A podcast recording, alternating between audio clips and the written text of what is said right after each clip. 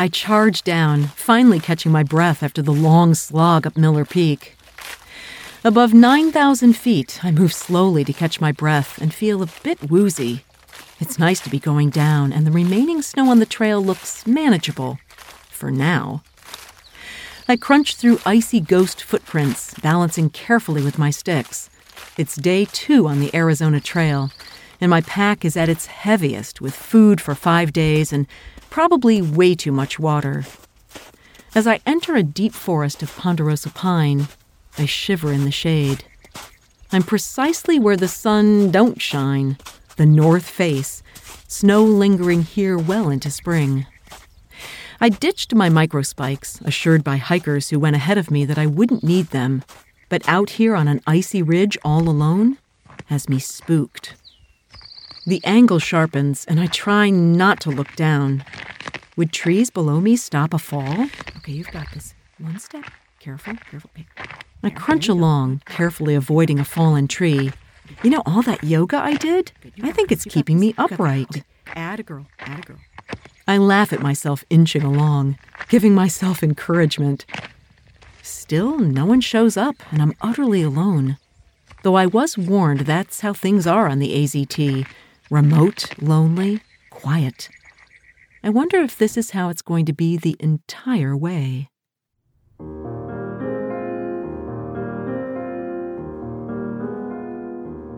You're listening to the Blissful Hiker podcast. I'm Alison Young, the Blissful Hiker, sometime professional flutist, sometime voice artist, and full time pedestrian.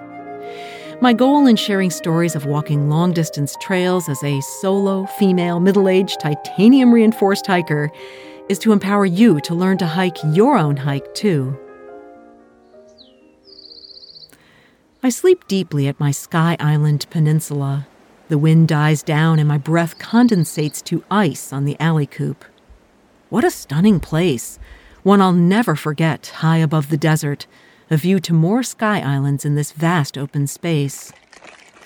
It's cold and the water is chunky in my bottles. I pack quickly to take advantage of the cool air, staying in my fleece and puffy for the first pull. Almost right away, I meet another hiker, cowboy camping above me. He says it was a bit too cold for cowboy camping, then apologizes if he woke me walking past last night. Danimal is his name, and he shows a courtesy I do appreciate, though I never heard him pass. The trail winds up into a canyon, steep going up and a sheer drop to my right. It feels like I'm flying above the desert. I move well and decide to have a meal at the first reliable water source, Bathtub Spring.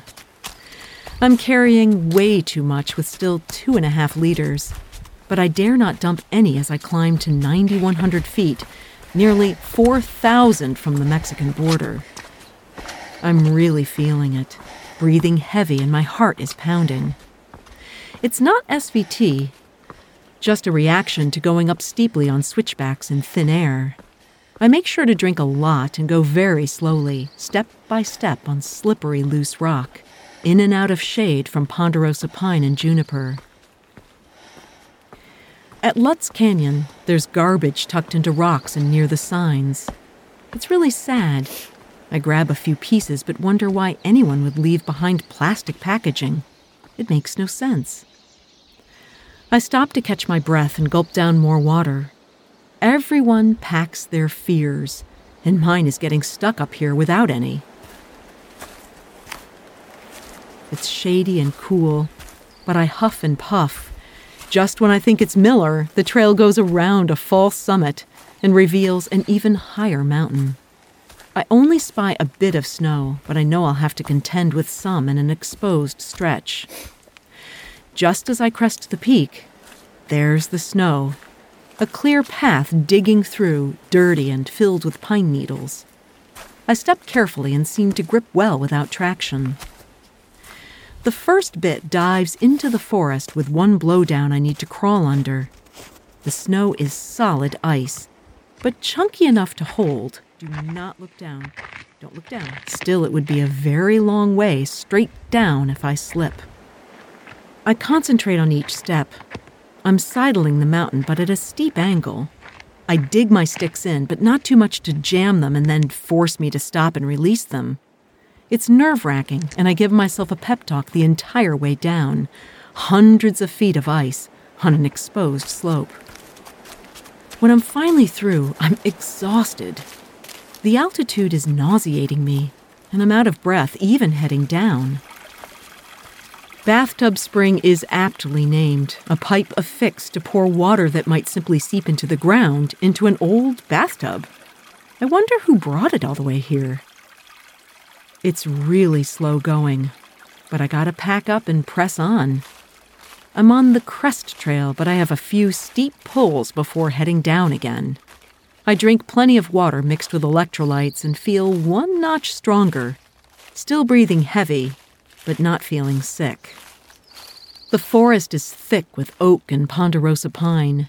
A juniper reveals bark in a series of squares. I head down steeply now on switchbacks to Bear Saddle, where another spring gurgles off trail about a mile below. I'd rather carry all I need and forego that slog. Then it's up and up on rocky trail, in and out of forest with views across the Sonoran Desert to distant mountain ranges. The plants here are mainly grasses, plus succulents like yucca, their spines a deep blue at the end of shapely leaves. Oak leaves like miniature brown hands crunch under my feet. It's up and down to a junction at Sunnyside Canyon, and now a long, steep downhill. I'm not out of breath now, but my legs get worked on seemingly endless switchbacks. I can see them below me as I wind around, losing altitude fast. It's gorgeous in here. Pines with thick trunks give way to sycamore, then more oak, this time with tiny leaves. I come to a river that's mostly a dry bed and cross it over and over. I can't get lost here, following the piles of horse poop. In several places, the water appears, running through deep, clear pools. The grass is tall, a hay color. A black pipe follows the path, delivering water somewhere. I pass campsites tucked under shady oaks and fall in love with this unusual place. A concrete cistern is completely dry, but ahead is a windmill with a large storage tank. But I actually collect my water just before it in a crystal clear pool. I drink a shake and set my dinner to soak for the final miles. I have no idea where I'll camp, but decide to begin looking at 5:30 with a 6 o'clock cutoff since it's dark by 7. I remind myself that my days are short, but they're getting longer as I hike. The landscape changes to hilly grassland dotted with green and gnarled trees. It reminds me of California. Two white tailed deer pause to watch me pass. At a dirt road, trail angels leave jugs of water, but I'm full up, so I pass by, high above Parker Lake. It's man made with the primary purpose to provide water for forest fires. It's a deep blue and perfectly nestled in this stunning place. In the distance are high mountains, the sun preparing to set behind them. In the foreground are the Canelo Hills, ones I'll climb up and down tomorrow. It'll be a challenge, but not nearly the height of Miller Peak. I pass a cleared patch, but it still feels early, and I want to look straight at the sunset. So on and on I go, exhausted but strong. Just as the trail begins a sharp descent, I see a patch of ground that could work for a cowgirl camp. There's even a sitting rock next to it. The sun sinks behind the range, and I set up in the orange light, a ground cloth picked out of a hiker box held down by rocks then my mattress, pillow, and bag.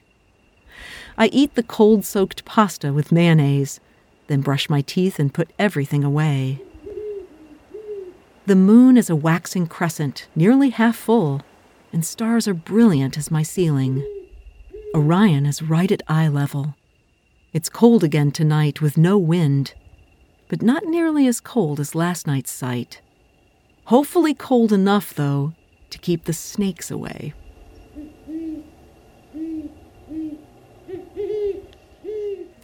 You can subscribe to Blissful Hiker wherever you get your podcasts, and please leave a review on Apple to help the show get discovered. Blissful Hiker is on Patreon, and you can support the show financially as a patron. Find a link at blissfulhiker.com. Next week, I've suddenly come upon a lot of hikers that give me courage to keep moving ahead in this wild country. Until then, my friends, kia kaha and happy trails.